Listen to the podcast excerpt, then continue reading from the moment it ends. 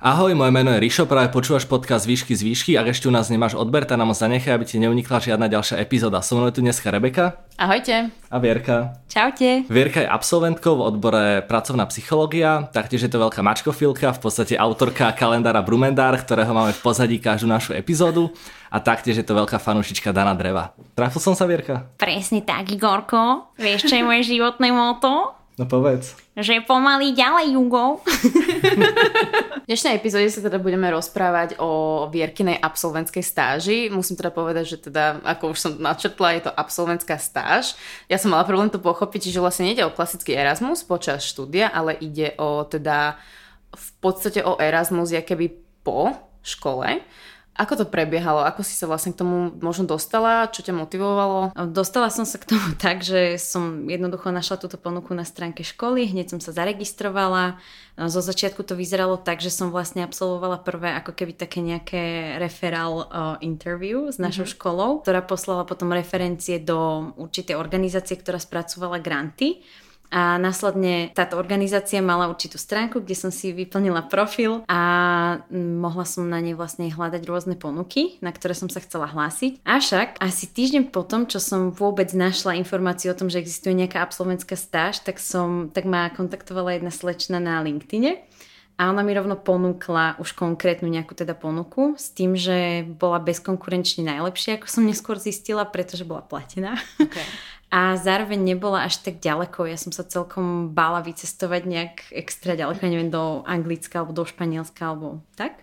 A konkrétne toto bola ponuka v Prahe. Viac menej to vyzeralo tak, že som absolvovala s ňou online pohovor cez LinkedIn a bola som prijatá, podpísali sme tzv. Learning Agreement, čo je vlastne tak ako keby zmluva o spolupráci medzi tou prijímajúcou organizáciou a medzi mnou. Mm-hmm. A ešte ďalšími dvoma o, entitami, o, ktorými sú vlastne moja univerzita a potom ešte tá organizácia, čo spracúva granty. A čo sa týka tej motivácie, tak o, ja som veľmi chcela preraziť o, v há er tým, že to mám vlastne vyštudované. Ale je to trošku náročné, pretože tá konkurencia je dosť veľká. Ponúk nie je až tak veľa a celkovo aj pri tých ponukách sú dosť, ako to povedať... O, dosť vysoké nároky na tých uchádzačov a jedným z tých nárokov je práve mať prax, ktorú ja som nestihla získať počas štúdia a viac menej táto stáž mi v tom mala pomôcť získať tú prax v zahraničí. Zároveň som veľmi chcela mať nejakú medzinárodnú skúsenosť, lebo vlastne táto firma, do ktorej som išla, bola viac menej taký korporát a sľubovali teda presne tú medzinárodnú skúsenosť, komunikáciu v angličtine, zároveň som chcela žiť v novom meste a tak ďalej. Získala si z tej stáže to, čo si teda očakávala? Nie, ale získala som veci, ktoré som ani nerátala, že získam, takže stále tá stáž mi dala veľmi veľa. Ty si teraz spomínala, že si mala nejaký ten pohovor, že ťa teda prijalo do tej organizácie. Ako potom prebiehalo samotné možno nejaké tvoje prvé týždne alebo vôbec ten začiatok tam? Ako keby taký prvý red flag tej organizácie, o ktorej som bola, bol ten, že práve pred začiatkom tej stáže sme nemali žiadnu komunikáciu medzi sebou. Že ja som mala vlastne pohovor v apríli a mala som nastúpiť až v októbri. Viete si predstaviť, že nemáte vôbec žiadnu interakciu medzi tou organizáciou a vami, že bola to taká dosť neistota.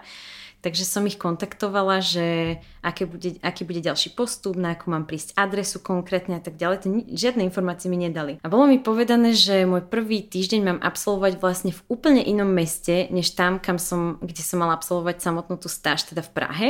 A išla som na jednu z ich pobočiek do iného mesta v Čechách a zistila som, že vlastne náklady spojené s dopravou, s ubytovaním, so stravou, s čímkoľvek oni vôbec nepreplácajú, čiže to bolo vlastne na vlastné triko. Mohla som si nájsť päťhviezdičkový hotel a mohla som si nájsť nejaký motel s ďalšími spolubývajúcimi, to mi bolo úplne jedno. A bolo to kvôli tomu, lebo oni mali takú podmienku, že vlastne prvý takzvaný adaptačný týždeň musíte stráviť na tej ich pobočke, ktorá bola ako keby taká nejaká centrála, alebo ako to nazvať.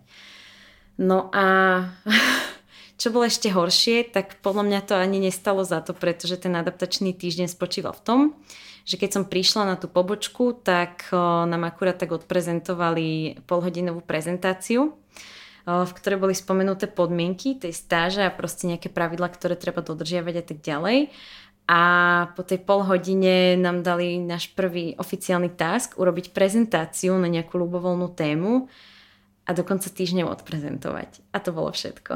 Takže o, to bolo za mňa dosť veľké sklamanie a zároveň tie podmienky, o ktorých tam hovorili, zneli dosť o, despoticky a ja som sa celkom aj bála, že ako bude tá stáž ďalej prebiehať a mala som také pocity, že chcem odísť a kvitnúť. Prečo? A- aké tam boli podmienky?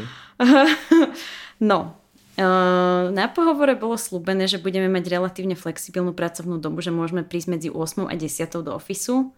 Žiadna zmienka o tomto. Museli sme chodiť od ôsmej do sedemnástej a neodísť ani o minútu skôr a ani nemeškať. Boli na to extrémne hákliví. Vyhadzovali za meškanie. Zároveň sme museli absolvovať každý deň povinnú hodinovú obedovú prestávku s tým, že akože vezmite si, že to boli študenti, ktorí možno nemali až tak veľa peňazí a my sme mali office v centre. Oni tam nemali žiadnu kantínu v, to, v tom office ani blízko a vy ste si museli buď teda vždy variť, čo som ja robila, alebo chodiť na proste najesť sa niekam do nejakej reštaurácie v centre, čo kde vás to jedlo vyšlo, ja neviem, pätnásť eur a viac. Takže bolo to také dosť nefér podľa mňa voči nám stážistom. Zároveň túto obedovú prestávku sme si nemohli nevyčerpať, pretože bolo potrebné, aby sme tam boli do sedemnástej. S tým, že aj keď sme nemali čo robiť celý deň, tak sme tam proste tých deväť hodín museli sedieť. O, taktiež mali podmienky na určitý dress code, museli sme proste ako... Oni spomínali, že sa to nebude až tak týkať nepracovníkov na té pé pé, teda na stážistov, ale že skôr tých té pé péčkarov, ale boli dosť hákliví na to, aby sa človek trošku obliekal, že vyzerá trochu na úrovni a nosiť opätky a tak ďalej a proste, no človek tam jednoducho musel vyzerať a malovať sa a tak ďalej. A... Prepač, skočím ti do toho, čiže ano. Akože žiadne tenisky do ofisu? Nie. Ježiš, na to bol, konkrétne na tenisky bol majiteľ veľmi háklivý. Ja tak, som ich nosila. To, už, len, už len za to by som tam nedošla, že no one see, no me. Zároveň tam bolo také jedno ridiculous pravidlo, na ktoré som si spomenula, že uh, v tej pobočke v Čechách, na ktorú sme išli na ten adaptačný týždeň, tak uh, to bola asi trojpodlažná budova, v ktorej boli dve kuchynky. Tá budova bola plná ofisov a tú spodnú kuchynku nemohol využívať nikto iný okrem jednej osoby. A nikdy sme nikto do tej kuchynky nemohli chodiť. Bol tam zákaz vstupu a nikto nevedel prečo. Asi niekto ukradol jedlo niekedy z chladničky. To ma nezaujíma, preboha, však tam bolo podľa mňa aj dvesto zamestnancov v tej budove a proste jedna kuchyňa. To bolo akože... To bolo absolútne no-go pre mňa. No a taktiež nám bol slúbený home office, z ktorého zrazu nič nebolo. A tým podmienkami mi ešte napadlo, že my sme museli mať povinne každý deň, každé ráno osem nula päť a šestnásť štyridsaťpäť meeting, čo je vlastne len fancy pomenovanie pre kontrolu, či sme tam, kde nás vyvolávali ako na základnej škole. My sme dali hore ručičku, povedali sme hi a to bolo všetko. A čakali sme, kým sa vyvolá všetkých päťdesiat stážistov. Čo sa stalo tomu, kto tam nebol vtedy? Ako dostal vyhadzov? Asi, asi hej, že? Ale stalo, nie, akože to som asi trošku nafúkla. Zase nebolo to až takto prísne a koordinátorka, ktorá mala na starosti tých stážistov, tak bola celkom citlivá voči tomuto. Ale napríklad, keď človek zaspal alebo niečo, tak okamžite musel proste napísať. Ona do toho meetingu musela vedieť, že čo je s tebou. Alebo tvoji kolegovia museli vedieť. Proste nemohlo sa stať, že by tam ostalo jedno meno, o ktorom nič nevie. Lebo vtedy by to sa začalo trošku intenzívnejšie riešiť a teda... Okrem toho, že nás vyvolávali ako, ako na základke, ja som bola každé ráno nasrata za toto, lebo proste bolo to hrozne dehonestujúce, akože hrozne ma to vždy sralo proste. A tak sme sa zapisovali aj do vytlačeného dochádzkového takéhoto šítu každé ráno a každé po obede, keď sme odchádzali. Tie listy kontrolovali ľudia ešte, ktorí tam boli po nás. Ak tam náhodou niečo nesedela, nebol si tam deväť hodín presne, ale odišiel si o minútu neskôr, alebo skôr, tak ti proste tá koordinátorka napísala večer, že čo sa stalo, že prečo si odišiel o minútu skôr, halo, sa cítiš? Čo? Alebo volali ešte akože v najlepšom. Dokonca mne tak teraz myslím si, že zavolal nejaký manažer proste úplne randomov o ôsmej večer, že si práve prechádzal ten sheet, kde boli zapísané tie naše mená časy a ja neviem, ja som asi ešte spala ráno, ale ja som si tam proste dala, že ja neviem, vymyslím si osem nula jeden a dala som si tam, že šestnásť päťdesiatdeväť a bolo to proste o dve minúty menej ako deväť hodín som tam bola a volala mi o ôsmej večer kvôli tomu. Okrem toho sme sa ešte zapisovali do Excel sheetu, ktorý bol teda online, a tam sme sa zapisovali, že kto kedy prišiel, kto má kedy sick days a tak ďalej, kto má kedy proste nejaké voľna. A ešte okrem toho Excel sheetu bol ďalší Excel sheet, do ktorého sme sa tiež zapisovali s časmi a s príchodmi, ale ten slúžil vlastne na to, aby človek, aby tí manažeri videli, že aké máme kapacity. A čo sa týka toho voľna, teraz som sa triggerla, že pokiaľ ste chceli mať nejaké voľno, ale už ste si vyčerpali vaše sick days, tak ste ich mohli mať, ale oni vám ich strhávali z výplaty, čo by akože dávalo celkom zmysel, lebo nepracujete. Ale strhávali z výplaty aj tie sick days, čiže v tom vlastne vôbec nebol rozdiel a oveľa viac sa oplatilo, pokiaľ ste, um, pokiaľ ste boli chorí, pretože vtedy ten schvaľovací proces dokázal byť zo dne na deň, ale ako náhle som si chcela dať nejaké voľné osobné voľno, tak proste to trvalo dva týždne, tri týždne, kým to schválili. Takže ľudia sa tam proste furt dávali sick days, lebo to bolo jednoducho výhodnejšie. A posledný fuck up. Akýkoľvek sviatok v roku, ktorý bol, sme nemohli ísť do kancelárie pracovať, pretože bol sviatok, ale zároveň nám to strhli z výplaty. Prosím. Silvester, Vianoce, prvý sviatok Vianočný, druhý sviatok Vianočný, sedemnásteho november, neviem či nie, dokonca dušičky, všetko nám strhli z výplaty. A peniaze nám vždy vyplácali na ruku, takže predpokladám, že neboli danené. A, a tak, no. To bolo veľmi fascinujúce firmám. Ako, ja úprimne, ja nerozumiem, ako tá firma ešte môže fungovať, pretože oni musia mať podľa mňa nepriateľov po celom svete, absolútne nemajú proste zvládnutý manažment ani ľudské zdroje a nerozumiem, ako je možné, že ich ešte nezavreli, ale to už je akože iba môj osobný názor, ktorý mám. A teraz už je verejný. Myslím si, že je ale veľmi pochopiteľný. Znie to šialene. Čiže ten adaptačný týždeň vlastne prešiel, to bol ten týždeň, na konci si odprezentoval tú prezentáciu a potom si išla do Prahy. Nie? Nie, pretože vzhľadom na to, že som mala obmedzený budžet na ubytovanie, tak som si zohnala to najlacnejšie, najnechutnejšie ubytovanie, aké ste si mohli nájsť. Uh, bývala som v podstate v gete. OK. Keď som, pre, keď som tam prvýkrát išla, tak som prechádzala popri takých budovách, ktoré mali proste rozbité sklá na teda tých budovách, hej, pardon, okna. A na chodníku bola postriekaná nejaká tekutina, ktorá bola zaschnutá a som sto percent presvedčená, že to bola krv. Tie budovy boli zároveň proste opáskované, alebo teda olepené takouto policajnou páskou, že nevstupovať. A konkrétne oproti môjmu hostelu, alebo čo to bolo zač, tak bola taká nechutná hospoda, taká ako z tých westernových filmov proste, že ste len čakali, že niekoho vyhodia dva barmani oti, lebo je proste opitý. Takže fun times. O, taktiež som zistila, že na tom ubytovaní som úplne sama, čo bolo celkom príjemné, zároveň trošku akože som mala strach, lebo tam fakt, že nikto nebol. A tým, že to bolo také lacné, tak tam asi úplne neinvestovali do okien a mne tam bola strašná zima, takže som tam hneď v stredu nachladla. A vďaka tomu, klop, klop, som mohla odísť skôr, lebo som si ako keby dala sick days proste na štvrtok a na piatok. A akurát štvrtok a piatok sme mali prezentovať tú prezentáciu. Čiže ja som odišla a tak. Nespôsobovalo, prepáč, no. nespôsobovalo to problémy? Toho som sa presne obávala, pretože teraz som si spomenula, že ďalšou z podmienok bolo, že máme nárok na päť sick days za tie tri mesiace a nemáme nárok na žiadne voľno. Trošku som sa toho obávala, ale viac menej zistila som, že z toho nebol problém a vlastne tú prezentáciu doteraz nikto odo mňa nevidel ani nechcel. Ty si ešte teraz spomenula, čiže ako dlho vlastne trvala tá absolventská, absolventská stáž? tri mesiace od oktobra do konca decembra. To je pomerne dosť krátko. Vďaka Bohu. Akože rozumiem tomu, že teda chápem, že mala si evidentne zlú skúsenosť, ale mm. mi to príde hrozne krátko na absolventskú stáž. Existujú aj dlhšie absolventské stáže? Uh, áno, človek, alebo teda študent, absolvent si môže vyčerpať jeden až dvanásť mesiacov na tú absolventskú stáž, avšak grant je poskytovaný na maximálne tri mesiace. Čiže ako vy môžete stážovať aj celý rok, ale zase idete potom zvyšok roka z vlastných nejakých finančných rezerv, takže... Prepáč, grant znamená čo? Že... Za, ťa za, za to zaplatia, alebo ty dostaneš na začiatku nejaké peniaze, za ktoré si ty platíš, povedzme, aj toto ubytovanie, alebo ako to funguje? Uh, žiadosť, vlastne podávate si žiadosť o grant v tej organizácii, ktorú som spomínala. Je to vlastne, názov je Workspace and Travel Agency a oni vám vyplatia grant v určitej hodnote pre každú krajinu v Európe. Je, je to teda, týka sa to krajín v Európe, neviem, ako je to mimo Európy, mm-hmm. Toto hovorím o Európe.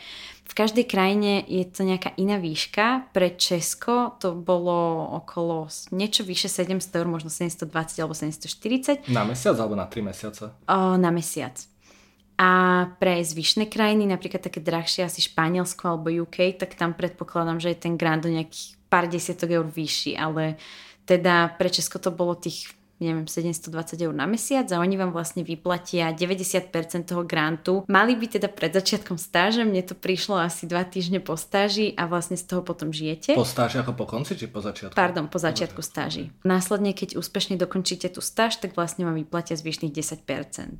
A ty si spomínala, že si mala vlastne ešte tú stáž ako vyplatenú. To je mimo tohto. Že ešte mimo toho si dostala nejakú čiastku, o akých sumách sa bavíme? Nebola to teda výplata priamo, bola to finančná odmena, ako to nazývali, a bavíme sa o čiastke tristo eur. Čiže dokopy v podstate tisíc na mesiac. Mm-hmm. Okay. Z čoho sa dalo úplne pohodlne vyžiť, keďže vlastne som bývala v prenajatej izbe, nie v dome, akože dalo sa to úplne v pohode zvládnuť. Ako si riešila to bývanie, keď už teraz si ho načrtla? Mm-hmm.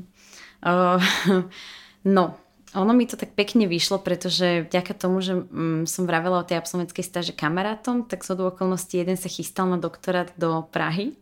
A vyšlo to akurát tak, že od októbra sa tam mal sťahovať, ja tiež, takže sme sa dohodli, že budeme bývať spolu. To by sme si nenaplánovali ani keby, že sme chceli, tak to proste vyšlo nejako. A ja som si u nich prenajala izbu. A bolo to teda z viacerých dôvodov. Jednak teda som vždy chcela žiť ako vo frendoch a toto bol taký môj splnený sen. A v takom tom praktickejšom ponímaní nájsť si bývanie v Prahe je dosť obťažné, ak nemáte nejaké veľké finančné rezervy, čo ja som teda nemala. A je to z toho dôvodu, že väčšinou teda ten dopyt je hrozne vysoký po bytoch, po, po prenajmoch, po izbách, nie že po bytoch, ale po izbách. A väčšinou tí ľudia, ktorí tam už bývajú, tak jednak chcú interview s vami, chcú vás vidieť naživo. Čiže by som za každým na obhliadku musela chodiť osobne z Bratislavy do Prahy, čo pre mňa bolo akože neúnosné, aj časovo, aj finančne. A druhá, väčšinou sa platí dopredu nejaká kaucia a tá je väčšinou dva až tri krát nájomné mesačné. A tým, že ja som tam mala zostať na tri mesiace, tak mne sa nechcelo platiť tak veľa peňazí. Ani som ich nemala, ani sa mi to nechcelo platiť. Takže pre mňa to bývanie s kamarátmi bola vlastne win-win situácia. Dobre, čiže dostala sa do tej situácie, že teraz si išla bývať s kamošmi, on ten byt už našiel, alebo to ste spolu našli? Ke, lebo keď tri mesiace, tak skúsa to tak akože short. Vidím tu nejaké oné, že, že asi to bude na dlho. Ale čiže oni ten, on to nejako našiel, že, lebo viem si predstaviť, že na tri mesiace musel byť problém niečo nájsť. Oni tam bývajú na štyri roky, pretože vlastne to je môj kamarát, ktorý býva s priateľom a oni obidvaja naraz začali doktorantské štúdium, relatívne naraz. Okay. Rozdiel je to možno v nejakých pár mesiacoch, ale dajme tomu, že naraz. A oni by si hľadali teda dlhodobé bývanie, iba pre mňa to mali byť tri mesiace.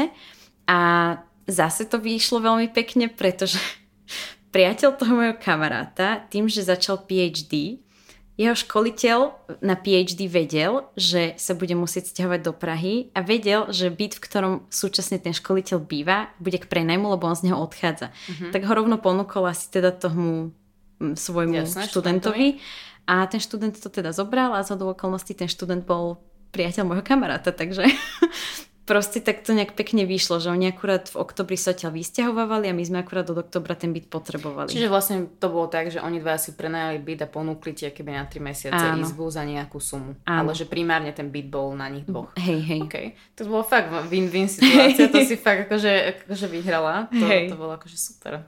To hej. A keď si teda nasťahoval do tej Prahy, hej, takže to bývanie akože išlo relatívne fajn. Uh, spomínala si, že ten adaptačný týždeň nebol nič moc. Bolo to fakt otrasné. Čo už potom tá pobočka v Prahe? Aké, aké to tam bolo? No to už bolo len horšie a horšie úplne. Čo? Um, kde začať? Kde začať? Um, Tak prvý, úplne že prvý deň, ja si pamätám presne, ako som sa cítila. Ja som bola hrozne nahajpovaná, že určite to bude lepšie ako mm. proste tá pobočka, že nemôže to byť takéto hrozné a tešila som sa, ako tam spoznám proste nových ľudí, ako sa tam budeme rozprávať, ako dostanem svoje tásky, ako konečne budem večer. No, tudle. Keď som prišla, tak nikto, nikto z budovy nevedel, kto som. Nikto nevedel, že vôbec mám prísť. Ja som vôbec nevedela, tam proste sedeli random ľudia v office a ja som vôbec nevedela, kto je stážista, kto je manažer, či je tam proste nejaký šéf toho celého. Ja, nikto sa mi nepredstavil. A počkaj, oni ťa ne- nekontaktovali predtým, že sa máš s niekým stretnúť alebo tak? Nie. Lebo vieš, väčšinou keď niekam ano. ideš, či už do nového zamestnania ano. alebo na stáž, si s niekým skontaktovaná, ten ťa príde počkať dole, dajme tomu, ukáže ti v tej budove tie veci. No ešte to bude tak, že dojdeš na recepciu a no, tam, tam sa no. ohlasíš, že nastupujem, ale že jasne tu si sadne, príde pre teba niekto. No, no. Nope, nič z toho. Ja som proste, ja som ani nevedela, že kam mám ísť a kam mám zvoniť, pretože to bolo také, že dostala som adresu, ale ten office bol v takej historickej budove proste v centre Prahy a na to, aby ste sa do neho dostali, ste museli prejsť dvomi bránami, hej. A už iba dostať sa cez tú prvú bránu, kde nebol zvonček s názvom tej firmy, pre ktorú som išla robiť, tak už to ma trošku akože zmiatlo, že vlastne, či som na správnom mieste. Ďaká Bohu, ja neviem prečo, som asi nejak cítila, že tá baba, ktorá akurát otvára dvere, je tiež stážistka, tak som sa jej to spýtala a ona, že áno, áno, ja ťa pustím. Takže sme išli spolu a iba vďaka nej som vlastne vedela, že kam mám ísť, lebo ma celý čas prevádzala. Ale keď sme si teda sadli za stôl, tak... Počkaj, ona mala nejaký čarovný kľúčik, alebo teda ako sa otvárala, otvárala, uh, otvárala tá brána? Ono sa vlastne muselo zazvoniť na recepciu, ktorá nebola naša recepcia, ale recepcia tej celkovej budovy. Uh-huh. Potom si musela prejsť takou ako keby takým nejakým vestibulom do ďalšej, k ďalšej recepcii a tá recepcia už bola recepciou našej budovy. Okay. Tam si zazvonila a tam už bol teda názov tej našej firmy, čiže už si vedela, ale zase nevedela som na aké poschodie nič, ale vďaka Bohu ona išla so mnou, zazvonili sme, niekto nám otvoril zhora a proste išli sme na naše poschodie. No ja som si teda, ja som sa so všetkými sa snažila akože zoznámiť, ale každý ma úplne na saláme, takže som bola tak, že ok, beautiful. A počkej, čiže tam si došla na tú recepciu a on, ten recepčný, recepčná vôbec netušili, že o čom je reč, hej? Uh, nie. Ok.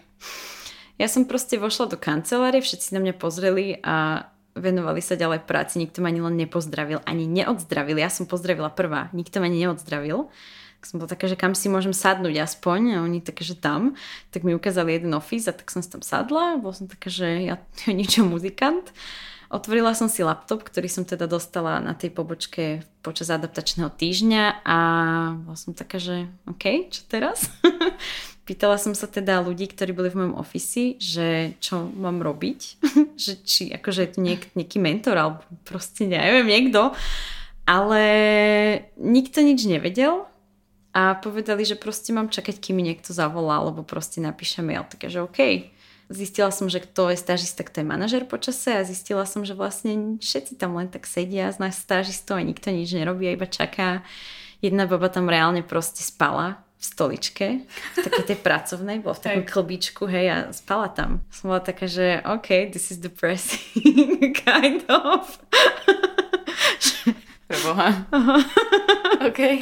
No a teda úplne, že tie prvé dni vyzerali tak, že úplne, že prvý deň o šestnástej mi zavolal manažer s môjim prvým taskom, čo som sa celkom tešila, lebo proste konečne idem niečo robiť, ale hneď na prvú ma nasral, pretože mi povedal o šestnástej s tým, že o sedemnástej sme mali končiť, že o, má pre mňa task, ale že on hrozne horí a musí byť do konca dňa hotový. A ja, že OK, skúsim to za tú hodinu. On, že ne, že vy, mi, že vy mi nerozumiete, že to je task, ktorý je tak na osem hodín, že no ale ja hodinu končím. No a povedal mi, že si mám zobrať home office, ktorý oficiálne nie je povolený, ale samozrejme, že keď niečo horí, tak zrazu môže byť akože schválený, neoficiálne. A že mám robiť z domu, alebo že mám byť v tom office dlhšie, ak to nestihnem. A ja som mu povedala, že ja nebudem proste zostávať dlhšie, ja som tu od rána sedela, nikto mňa ani nezakopol a hodinu predtým mi dáte task na osem hodín, že tak to niekde asi zlyhal management logicky. Tak sa mi priznal, že proste mali tam nejaký fuck up proste v organizácii v delegovaní práce. A že ten task mal byť pre niekoho iného, ale zistili, že ten niekto iný, ja neviem, či skončil, alebo bol chorý, alebo čo, tak ho dali proste mne. Tak som povedala, že ja ho urobím najrýchlejšie, ako to bude možné, ale že dneska to nestihnem, že bohužiaľ. Tak teda nemal na výber, tak som ho robila ďalší deň. Ďalší deň sa mi stalo to isté, že mi volal ďalší manažer s ďalším taskom, s tým, že ja som mala veľmi jasne uvedené v takom Excel sheete. A už, prepáč, už iný manažer? Iný manažer, tam ich bol strašne veľa hadov. A zjavne boli medzi sebou dosť neinformovaní a teda volali mi s tým, že vidia, že proste som voľná, lebo mali sme taký Excel sheet a tam sme sa vlastne zapisovali ako keby naše kapacity, že ak sme mali sto percent voľno, mm-hmm. tak to znamenalo, že si mohol mať task na osem hodín. Ak si mal, čo ja viem, päťdesiat percent voľno, tak to znamenalo, že štyri hodiny máš iba voľno a štyri hodiny máš na nejaký task. A že vraj ja som mala voľnú kapacitu, lebo to niekto zabudol asi zapísať do toho Excel sheetu, tak mi volali, že mám, že mám okamžite začať robiť na tom ďalšom tasku. To bol útorok, čiže môj druhý deň v tej Prahe. A už úplne zase nasrata, že toto už som vystal dva dní po sebe, že zase po mne niečo to, niekto niečo chce a že ja ešte stále robím na tom tasku zo včera. Tak som im to povedala. Medzi tým si asi nejak zavolali tí manažéri navzájom, čo bolo podľa mňa strašne trápne, lebo však to je úloha manažera byť informovaný a manažovať. No, presne, manažovať. A nakoniec proste mi zase volal ten manažer číslo dva, že mám nechať ten task z toho predchádzajúceho dňa a že ja mám nájsť niekoho v budove, kto vie po slovensky a kto proste dokončí ten task za mňa. Čo vôbec nebola moja, nemala byť moja agenda, ja nie som manažer, ale však dobre. A tak som sa pokúsila hľadať, trvalo to asi desať minút a zistila som, že nikto tam nehovoril po slovensky, lebo však to bola vlastne absolventská stáž pre zahraničných študentov a nie iba Slovákov a Češi vlastne tam ani byť nemohli, lebo to bolo pre zahraničných. No a tak som volala naspäť a dali mi vedieť, že teda mám to dať hoci komu, kto proste má voľné kapacity, aj keď nehovorí po slovensky. Dala som to tej chudinke, čo ma vtedy deň predtým odprevadila do kancelárie. Bola to Chorvátka, ktorá vôbec nevedela po slovensky. Ja netuším, ako ona to nejako dokončila. Ja som sa vrhla na ten ďalší task, ale opäť som povedala, že proste ja to nestihnem. Tak som to robila potom ešte v stredu celý deň. A boli s tým v pohode? Netuším. Nikdy som nedostala feedback. Uh, čiže z toho, čo hovoríš, ten prístup manažerov bol absolútne otrasný. Katastrofálny. Dobre, mňa zaujalo to, že ti vlastne za, zadával prácu vždycky iný manažer a že vlastne tam nikto nič nevedel. To je mňa zaujímalo, že uh, jak to môže fungovať. Odkiaľ si potom mala tie informácie o tom, že či to si mal z toho adaptačného týždňa, že teda, že musíte sa slušnejšie obliekať a že metenisky, alebo ty si sa vôbec stretla so svojím nad, priamým nadriadením, alebo mala si priamého nadriadeného? Nie, nie. Nikto tam nemal priameho nadriadeného, tam to fungovalo tak, že tam bolo zamestnaných niekoľko proste mladých ľudí, inak manažeri boli mladší ako my, stážisti. Okay. A oni to tam ako keby, oni na nás viac menej v ofisi mali dávať pozor, ale oni neboli úplne našimi priamými nadriadenými. My sme tam nemali priameho nadriadeného. Mali sme ako keby koordinátorku tých stážistov, ktorá nás nejakým spôsobom usmerňovala. Keď bol nejaký problém, tak nám povedal, nech držíme huby. Ale to bolo všetko. Čo? To bolo jediné riešenie, že akože keď bol nejaký problém, tak máte držať hubu, hej? Tam, ak sa človek chcel udržať, tak musel byť ticho. Tam si nemohla absolútne povedať žiadnu kritiku alebo problém. Oni sa tvárili, že môžeš, ale ako náhle si to urobila, tak si bola vyhodená. Koľko, koľko stážistov to zvládlo? Že dokončilo celú? Mm, z tých, čo sme tam boli my všetci, ale počula som, že akurát tie baby, ktoré tam boli ešte predo mnou a končili teda počas toho, ako som tam ja bola, tak oni povedali, že počas ich session vyhodili asi nejakých piatich stážistov presne takto. Že chodili napríklad častokrát neskoro, ale nehovoríme neskoro, že o dve tri hodiny, ale že päť minút, tri minúty. Len to robili pravidelne, vyhodili ich. Alebo jeden sa sťažoval na to, že proste tie podmienky, ktoré sú, sú úplne nezmyselné, tak ho vyhodili. Okay. S tým, že konsekvencie z toho, že ťa vyhodia, tak to zostane, že sú tie, že musíš vrátiť celý grant. Takže celých dvetisíc eur. OK. Fúha. To je dosť drsné. A bohužiaľ tá learning agreement, ktorú sme mali uzavretú, tak tá vlastne toto ona úplne neochraňuje toho stážistu a vlastne ani tá zmluva medzi organizáciou príjmajúcou a stážistom, že ono je to ako keby robené skôr pre tú príjmajúcu organizáciu a nie pre toho stážistu. Takže v tomto absolútne si človek neškrkol. Čiže ty, keď si spomínala, že, ne, že si nedostávala absolútne žiadny feedback, tak robila som tri mesiace. Mm-hmm. Čiže ty ani nevieš, či si tie veci, ktoré si tam tie tri mesiace robila, či si ich urobila vlastne dobre. No clue. Žiadne. Proste takto. Aby som im zase nekryvdila, dostala som asi dvakrát feedback k mojim úlohám, ktoré som teda dokončila. ale konkrétne to bolo akurát od manažeriek, ktoré som mala v ofisi, že proste oni ma poznali, oni vedeli, ako pracujem, vedeli, že napríklad rada pracujem, že neznášam sedenie tam a nič nerobenie a strácanie času, takže oni potom vlastne ako keby ma aj chválili potom pred tými manažermi z iných pobočiek, aby mi dávali viac táskov. Ale manažeri, s ktorými som sa ja nedostala osobne do styku žiadneho, tak nič. Proste bol nejaký deadline, ktorý bol horúci, musíš to urobiť a nakoniec vôbec nedostaneš za to nič. Jak sa môžem spýtať, tak čo sa týka tej náplne práce, teda ak, ak viem, že nemôžeš úplne konkrétne povedať, o čo ide, lebo predsa len uh, no, fi- nie je to dobré, ma, možno si mala nejakú mlčanlivosť, väčšina nejakých firiem má mlčanlivosť, ale nemala som mlčanlivosť. Okay. Prosím ťa. Zlaté. Uh, čo bola náplňa tvojej práce? Robila si s Excelom, robila si s Wordom? Č- čo si robila vlastne? Uh, never ending story of long lists. Ja som urobila toľko long listov, že mi z toho až bolo zle. Akože konštantne... Čo sú long listy? Viac menej robíš uh, long list, ja neviem, proste robíš v Exceli nejakú tabulku, nejaký zoznam nejakých vecí. Ak to nemám konkretizovať, tak to môžem asi jedine takto, ale dajme tomu, že... Nejaký rešerš napríklad? By... Áno. Okay. Strašne veľa tých rešeršov proste. Keď ide o há er, išlo o zamestnancov?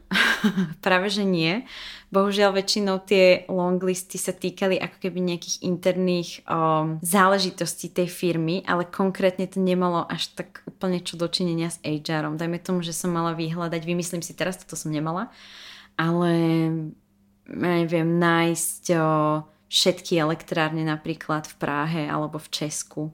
Alebo vyhľadať, ja neviem, všetky, všetkých elektrotechnikov v Česku alebo nejaké pozície. Akože bolo to, súviselo to čiastočne s tým há erom. Predpokladám, že to bolo pre účely nejakých o, analýz trhu alebo konkurencieschopnosti. Ale ja som ako keby robila iba tie podklady. Ja som nikdy nechápala, že do akého celku, pre, mm-hmm. pre aké účely to vlastne robím. Nikdy mi to nebolo vysvetlené. A vždy som iba urobila ten longlist a to bolo všetko. Žiadna, žiaden feedback. A zo začiatku mi dávali totálne blbosti, ktoré absolútne ani že okrajovo nesúviseli s tým há er a vlastne dosť sa to líšilo od toho, čo mi slubovali zase na tom pohovore, že proste ja že nedostala som sa ani k náboru napríklad. Keď teda hovoríš, že to úplne nesúviselo s tou teda náplňou práce, možno ako si chcela, čo bol tvoj, že absolútne najbizarnejší task, ktorý si dostala? Tak... Uh... Jedenkrát sa stalo to, že večer o siedmej nám napísali mail, že zháňajú šoféra pre investora firmy. A mal sa k tomu prihlásiť ktokoľvek, kto proste mohol a dokázal šoférovať s tým, že to bola akože dosť veľká vzdialenosť. Bolo to nejakých asi osem hodín cesty, čo si myslím, že už mohli dať vedieť, že je to pre pokročilejšieho šoféra alebo proste nejak akože si zistiť, že kto reálne má na to aj nejaké abilities a... Zháňali to tak, že ne, nepísali mail, ale myslím si, že dokonca to bolo tak nejak veľmi neprofesionálne, že es em esku alebo proste niečo také na súkromné číslo. Mm-hmm. A urgentne to potrebovali, pretože ja neviem, asi niekto ochorel a proste nutne musel majiteľ niekam cestovať. Mám pocit, že podľa toho, čo tu rozprávaš, tak uh, sa zobudili večer o siedmej, že och, nemáme šoféra, nezajednali sme auto, tak poďme to vyriešiť cez stážistov, lebo takto väčšinou firmy fungujú, že hádžu, hádžu všetky kraviny a veci na stážistov alebo na brigádnikov, takže mám taký feel, že to bude skôr tento prípad. Viem si to predstaviť, no. O, ešte jeden z taskov bol, že stážisti mali odhrňať sneh, keď napadol pred budovou.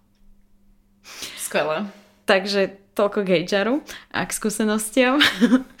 A tak môžete networkingovať akože pritom s ľuďmi na ulici, ako to si užíva o človeku a jeho nejakých kapacitách. No a čo sa týka ešte takých bizárov, teraz mi napadlo, tak prvý okna, druhý voda. Idem k tým oknám.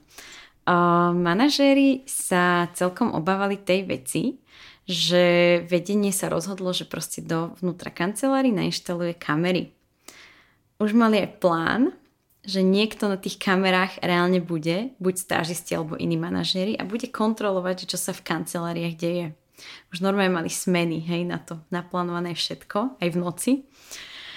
A manažéri v našom ofisi proti tomu dosť bojovali, lebo akože nechcete sa cítiť ako, no, ako vo väzení v tej práce, už akože takto bol dosť podobný pocit, ale toto už by akože iba pridalo klinček po rakve. A tak sa voči tomu nejak akože vyhradzovali a strašne sa to tak nejak akože ututlávalo pod koberec a mal to mať na starosti správca budovy, že ich tam nainštaluje, už ich mal pravdepodobne aj nakúpené a proste ako keby Manažérky sa báli, že ak bude nejaký problém v kancelárii a pripomenú sa, tak on ich tam pôjde nainštalovať rovno. Nám sa v novembri, kedy začala byť treštiaca sa zima, pokazilo okno. Ono bolo celú zimu na vetračku, my sme ho nevedeli zavrieť. To znamená, že v tej kancelárii sme mali radiátory na peťke, ale tam bolo zima jak vonku. Takže výsledok bol, že sme tam sedeli v bundách a proste triasli sme sa a čakali sme, kým odídeme. O to horšie, že sme nemali čo robiť, lebo doslova ste len sedeli a proste triasli sa a nemali si ako rozptýliť myseľ od toho. No a presne toto sme sa dozvedeli, že vlastne prečo to nedáme opraviť, no lebo proste bojíme sa, že správca príde, opraví okno a rovno nám sem dá kamery. Čo sa týka tej vody, tak dvakrát, dvakrát sa stalo, že v celej budove proste nefungovala voda. A čo mňa absolútne do dnešného dňa nepochopím, nikoho to neštvalo, proste každý to mal úplne na haku. Nešla celý deň ani na toaletách, nešla v umývadlách, nešla nikde voda, hej, a nešla pol dňa, čo nikto dopredu nevedel, keďže to nebolo avizované. A ja som zhodou okolností obidva tie razy akurát mala prvý deň svojich dní a fakt som potrebovala tú vodu, aby som mohla si odkočiť na vecko, hej, že? No a keď som teda zavolala koordinátorke tých stážistov, teda našich, tak mi povedala, že vlastne ona je z toho hrozne prekvapená, lebo že nikto z manažérov jej to teda neavizoval a že nerozumie, že prečo. A vôbec nevie, o aký problém ide a ani nevie, ako ho riešiť, že mám nájsť niekoho v budove. Takže nakoniec som vlastne ten problém s vodou riešila ja, čo som v tej budove nikoho nepoznala, lebo sa mi nikto nikdy nepredstavil. A ako nejak som sa informovala proste o tom probléme, že čo sa s tým dá robiť. Bolo mi povedané, že nikto nevie, kedy tá voda nabehne. To znamená, že sme tam mohli byť bez vody aj celý deň a proste nikoho by to nesralo. A neviem presne, ako funguje zákonník práce, ale mám taký dojem, že pokiaľ nie sú určité podmienky, za ktoré sa môže považovať aj mať pitnú vodu v ofisi, uh-huh. nie sú splnené, tak zamestnanec buď dostane voľno, alebo dostane home office, alebo proste niečo sa deje, aby nemusel byť v tých priestoroch. A keď som s týmto vyrukovala teda na tú koordinátorku, tak ja si myslím, že samotnej by to problém nerobilo a neschválilo by to, neschválilo by to vedenie. Takže mi povedala, že proste musíme tam počkať, kým tá voda nabehne. A tak sme tam boli pol dňa bez vody. A to nikoho iného nesralo. Nie. Nie. Akože, nie. Ako, kam chodili ostatní na vecko? Ja neviem, ty bola na záhradu.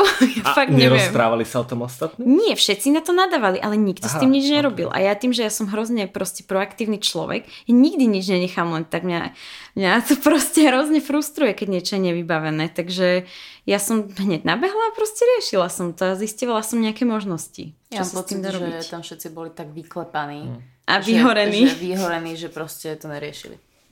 Hej. Ne, že proste možno. radšej si povedali, že radšej budem to ticho. Nejak mentálne v sebe vyrieším Hej. a pretrpím to, ako, ako by som to mal povedať, lebo proste z toho, čo hovoríš, tak to bolo fakt o tom, že len sa ozveš a proste tam sú dvere, čau, dovidenia, do počutia. Mm-hmm. To je možno ďalšia vec. A mám pocit, že toto neplatilo len pri stážistoch, ale asi pri TPPčkároch.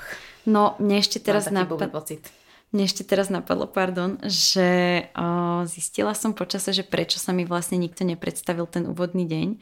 Lebo ako ja som podľa mňa celkom taký priateľský, milý človek. Na mňa sa ľudia skoro usmievajú, ako mračia, takže ja som na to zvyknutá. A preto ma to hrozne prekvapilo, že všetci, celý office bol hen taký akože odmeraný, pardon, hodinky. A o, zistila som, že to bolo kvôli tomu, pretože vedenie z tej inej pobočky, teda v Čechách, posielalo špehov na ďalšie pobočky, aby nosili nejaké citlivé informácie alebo nejaké intrigy.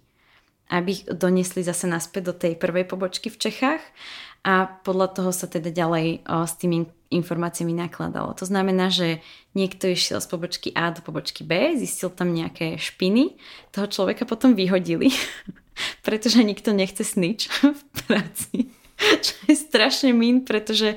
Počkaj, počkaj, ani poslali špiona, toho špiona potom vyhodili? Áno. Pretože nikto nechce mať snitch v svojej, na svojom pracovisku, ale zároveň oni tie informácie potrebovali zistiť a to bol pravdepodobne nejaký stážista naivný, ktorý to dostal ako task, takže on zároveň nemal na výper. Dobrý plán, ako za prvé získať informácie a za druhé zbaviť sa snitchov. Podľa mňa skvelé, akože, akože dobrý plán, ale Dosť chujný, akože, akože, akože dlhodobo neudržateľný. Ale zase mali nás tam ako králikov, takže ako mali z čoho vyberať. Každopádne pustili si takto Sníča do nejakej pobočky, ten im tam proste ponosil nejakú špínu, prípadne on robil nejaké intrigy, aby proste niečo zistil, skamarátil sa s manažérmi a potom to doniesol naspäť. No a potom vyhodili prípadne aj tých zamestnancov a aj toho Sníča.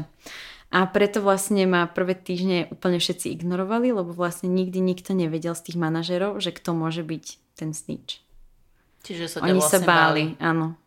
Oni mi to potom povedali, že tým, že zistili, že už som tam vyše mesiaca, potom sa to začalo aj ukludňovať, už ma začali zdraviť, že čo? Začali sme sa medzi sebou trošku viac rozprávať a nakoniec sme skončili ako celkom dobrí kamoši. Ale zo začiatku to bolo hrozné. A teraz mi napadla ešte čerešnička, ktorou to môžeme ukončiť, ak teda už nemáme žiadne otázky alebo veci na preberanie. Úplnou takou poslednou vecou, ktorou si tá firma získala môj absolútny disrespekt, alebo ako to pomenovať, bolo, keď vyhodili tri dni pred Vianocemi jednu babu. Totižto akože výpovede tam boli úplne normálne každý týždeň. Každý týždeň z nášho ofisu niekto bol buď vyhodený, alebo podal výpoveď, lebo už to tam nezvládal. Čiže akože nám sa... Bolo to také depresívne, lebo proste došli ste do plného ofisu, zrazu stážisti pomaly odchádzali, zrazu aj manažeri, nás tam bolo každý týždeň o jedného menej minimálne. A nakoniec vyhodili vlastne fakt, že asi dva alebo tri dni pred Vianocami jednu slečnu, ktorá tam bola niekoľko mesiacov, ona tam proste celý deň plakala, mala nejaký task, ktorý musela ešte dokončiť. Bála sa, že by ju proste nevyplatili, pokiaľ by ho nedokončila. A toto už pre mňa bol, bol taký ten moment, kedy som bola fakt strašne šťastná, že to bol môj posledný deň a že už nikoho z tej hnusnej firmy neuvidím. A my sme si nakoniec ten deň užili. Robila som jej tam takú psychologickú poradňu a dosť veľa sme sa o tom rozprávali. Zistila som dosť veľa nepríjemných interných informácií o tej firme, ktoré si asi budem musieť zobrať do hrobu, inak by ma možno niekto o týždeň našiel s odrezanou hlavou v kufri nejakého auta v lese. Ježiši. Ale... Ale bola to veľmi zaujímavá jazda, jedno, jednoznačne. Ja som aj rozmýšľala teda nad tým, že by som z toho nejako vycúvala, ale ja som bola trošku... akože zablokovaná, pretože ako náhle som zistila, že ako tá, far, ako tá firma funguje, kam to všetko speje a že to nikam nespeje, tak som bola logicky dosť nespokojná. Tak som kontaktovala teda tú Workspace and Travel Agency a informovala som sa o mojich možnostiach a zistila som, že vlastne žiadne nemám teoreticky, pretože jedna alternatíva bola vrátiť celý grant, lenže to už bol nejaký druhý alebo tretí týždeň od stáže a ja som mala už peniaze v, tej, v tom adaptačnom týždni, ktoré som vyhodila zbytočne. Zároveň som mala už peniaze v nájme, zároveň peniaze na sťahovanie, stravu proste za tri týždňa, akože ja už som asi polovicu grantu mala fuč. Takže to už som nedokázala vrátiť. Zároveň som nevedela úplne presne, že či môžem len tak ako keby zo dne na deň podať výpoveď na tej stáži, paradoxne. Mohla som sa nechať vyhodiť, hej, ale... ale nevedela som, že ako je to s výpoveďou. Asi by to nebolo veľmi zložité, stačilo nie o desať minút neskôr. Hej, no. O desať minút skôr odísť. Mohla som, no. Každopádne ďalej mi povedala, že ďalšia možnosť je... získať, alebo teda prežiť aspoň dva mesiace na tej stáži a potom si nás na mesiac ďalšiu, čo pre mňa nebola veľmi možnosť, pretože môj posledný mesiac bol v decembri, kedy majú všetci ľudia voľno, kedy už pomaly nikto poriadne nepracuje, nikoho sa nechce zaučiť navyše na ten skrátený mesiac na tri týždne, takže to už sa nedalo a posledná možnosť bola teda nejak zaťať zuby a prežiť tie tri mesiace, tak Takže tak. Každopádne spomínala som si na to, že teda tá firma mala dosť veľa nepriateľov a tam akože dosť často dochádzalo k úniku nejakých citlivých informácií. Napríklad to, čo teraz robím ja. Každopádne... Ne, nehovoríš citlivé informácie, si myslím. No, tak, tak necitlivo ich hovorím. Každopádne o, stávalo sa to, že tam boli častokrát líkované nejaké telefónne čísla, mailové adresy, súkromné, pracovné, to bolo jedno. Čiže porušenie G D P R? Dosť. Akože okay. To sa už ani tak nedá nazvať, to bolo tak strašne hrubé porušenie, že, okay. Že až. Každopádne dosť častokrát sa stávalo, že vlastne stážisti alebo možno aj pracovníci dostávali podvodné o, maily alebo správy na WhatsAppe alebo niekde mm-hmm. proste, kde sa ten podvodník vydával za nejakého, ja neviem, majiteľa, investora, manažera, niekoho nadriadeného a dal task, ktorý súvisel s minutím nejakých peňazí. Jeden stážista dostal napríklad taký task, že mal ísť nakúpiť do obchodu, myslím si, že do Apple Store, nejaký strašne drahý, nejaký nový model iPhoneu. A on to reálne kúpil zo svojich peňazí a bolo mu povedané v tej správe, že tie peniaze mu potom teda preplatí ten majiteľ. Akože jednak je to podľa mňa hlúposť toho stážistu, lebo ja by som v živote nekupovala nič za vlastné peniaze, ale tak nie každý možno rozmýšľa nejak kriticky, alebo tak beriem. Ale druhá, že ako môže... ako k tomuto vôbec môže dojť, že je to hrozne nespravodlivé voči tým stážistom a nemalo by sa to diať. A dokonca za mojej éry, kým som tam bola, pamätám si to veľmi presne, mali sme akurát obedovú prestávku s kolegynkami a jej takto vlastne napísal na WhatsAppe majiteľ údajne, alebo teda investor, alebo neviem, niekto strašne high, chcel, aby kúpila nejaké poukážky zase z Apple Store v nejakej hodnote, že za päťdesiat eur, že nech ich kúpi desiatky a že nech to kúpi z vlastného a že on jej to potom preplatí. Tým, že sme boli akurát spolu a všetko sme to konzultovali, tak my sme okamžite odhalili, že to je proste nejaký scam, že to sa proste nemôže diať. Hneď sme to nahlásili, bla bla bla, nejak sa to neriešilo vždy. Ale keď si vezmem, že ak by to tá osoba naozaj nakúpila, tak má strašne veľkú stratu. Nikto jej to nepreplatí. Možno by sa tie poukážky ani nedali vrátiť, o čom pochybujem, že by sa dali. A, a čo ďalej? Že akože proste tá firma si absolútne nič nevážila. Ona, joj, dostávam sa teraz do nejakého rageu. Jak si na to spomeniem. Toto znie dosť akože šialene táto firma, akože táto stáž. Akože som normálne že zhrozená z toho, ako máš skúsenosť, že by som čakala od nejakej medzinárodnej nejakej stáže plus granty, akože nejakú vyššiu úroveň. Ty si teda išla praxovať, alebo teda mm-hmm. stážovať do há er prostredia. Mm-hmm. Chápem, že teda akože nič si sa nenaučila. Mm, naučila som sa toho dosť veľa popravde, ale až tak to nesúviselo s há er. A čo si sa naučila? Čo ti tá, čo ti tá stáž dala? Kritické myslenie. Určite mi okay. rozvinula vďaka týmto skémom kritické myslenie. Zároveň o, začala som si asi aj trošku viac veriť a byť taká viac o, sebestačná a samostatná a proste viac spoliehať sama na seba, na ten nejaký sedliacký rozum. Taktiež som tam mala kolegov, ktorí nevedeli po slovensky ani po česky, takže som si mohla vlastne trošku rozvinúť tú angličtinu alebo minimálne aspoň používať na dennej báze, čo bolo tiež mega help. Zároveň som získala nejaké kontakty z tej stáže, čo je tiež úplne perfektné, lebo proste ak viem, že ak by som mala, ja neviem, nejaký problém alebo by som si hľadala prácu, tak mám už iks iks iks ypsilon ľudí, ktorým môžem napísať a možno, ja neviem, sa nejako informovať. Zároveň... Um, Naučila som sa, ako pracovať pod stresom a pod tlakom vďaka tým šialeným deadlineom, ktoré nám tam dali, ktoré bolo treba proste splniť. A zároveň aj o, ako keby pracovať s tým vlastným stresom. Že predtým som mu úplne nejak tak podľahla, úplne som panikarila, nevedela som sa nejak tak skonsolidovať. A teraz som spanikarila, že na chvíľku, že stres, stres, musím to stihnúť, ale naučila som sa s tým stresom nejako pracovať, čo som predtým nevedela. A... Naučila som sa robiť úplne nové veci, ktoré som v živote predtým nerobila za relatívne krátku chvíľku, čiže povedala by som, že možno, že ma to naučilo aj takej nejakej, ako to nazvať, um, pružnosti alebo flexibilite tej pracovnej a rýchlej adaptabilite a to je asi všetko. Boli nejaké red flags, možno už pri tom výberovom konaní a podobne, ktoré by si vedela možno teraz spomenovať a poradiť možno niekomu, kto pozerá alebo počúva, na čo si dať pozor? Nejaké odporúčania celkovo? Jednoznačne, moje úplne najjednoznačnejšie odporúčanie je dať na Google recenzie, na akékoľvek Glassdoor recenzie, na recenzie tej samotnej firmy.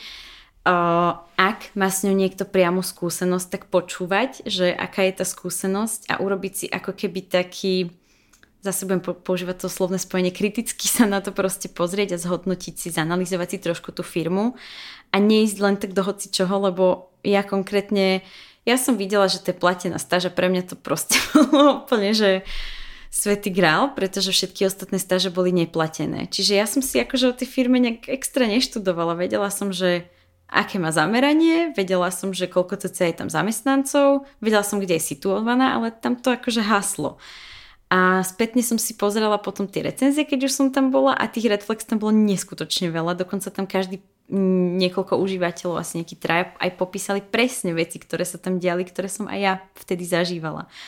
Takže jednoznačne zhodnotiť si, že do akej firmy človek ide, a neísť len tak do hocičoho a neísť po peniazoch. A ďalší red flag bola napríklad aj tá komunikácia, že mňa vlastne prijali na základe jedného online pohovoru, akože na to, že to bola proste firma, ktorá sa zameriava na há er, tak mi to prišlo strašne, teraz retrospektívne hovorené, strašne málo, že nechceli ani ten osobný kontakt predtým. Mňa prvýkrát videli už, keď sme mali všetko podpísané. A väčšinou na takéto platené ponuky si vlastne vyberajú ľudí, ktorí majú aj nejaké skilly a tak ďalej, a sú trošku prieberčivejšie, neberú len tak hocikoho. Takže to bol ďalší red flag. A ako som už spomínala, tak aj tá komunikácia, že napríklad ja keď som sa chcela informovať pred tým adaptačným týždňom o tej stáži, tak mne vlastne to nebolo také, že ja som im napísala týždeň predtým, ja som im napísala mesiac predtým a ja som tri týždne čakala na odpoveď. Ja som volala tej koordinátorke, ja som jej písala niekoľko mailov, ona sa mi ozvala týždeň predtým, než som tam mala nastúpiť. Takže to bol ďalší red flag. A ten adaptačný týždeň, akože ak hento niekomu nestačí ako red flag, tak už nič mu nebude stačiť, lebo mňa to, mňa to, mňa to strašne vydesilo. Ja hovorím, že ja som okamžite chcela ísť na vlak domov a proste vykašľať sa na to. Takže možno, že aj sa trošku spolahnúť viac na ten svoj inštinkt a na nejaký mm-hmm. taký vnútorný hlas, že keď naozaj na vás niečo kričí, ááá, nechoď tam, tak možno to počúvnuť. Na druhú stranu, ak by som ho počúvala, tak by som na tú stáž nikdy nešla, takže nech to teda každý si zoberie tak, ako chce. Každá skúsenosť je nejaká skúsenosť, je to zlá. Áno. Máš ešte nejaké otázky, Ríša? Ja už nemám. V tom prípade ti veľmi pekne ďakujeme, Vierka, že si prijala pozvanie do nášho podcastu. Ja, podľa mňa to bola veľmi zaujímavá téma. Ďakujeme ti za pozretie a vypočutie nášho podcastu. A nezabudni nám dať odber alebo follow. Tá. Hodnotenie like. Hodnotenie like. Na Instagrame, YouTube alebo Spotify. A vidíme sa na budúce. Ahojte. Ahoj. Ahojte. Ahoj. Ahoj. Ahoj. Ahoj. Čau, no.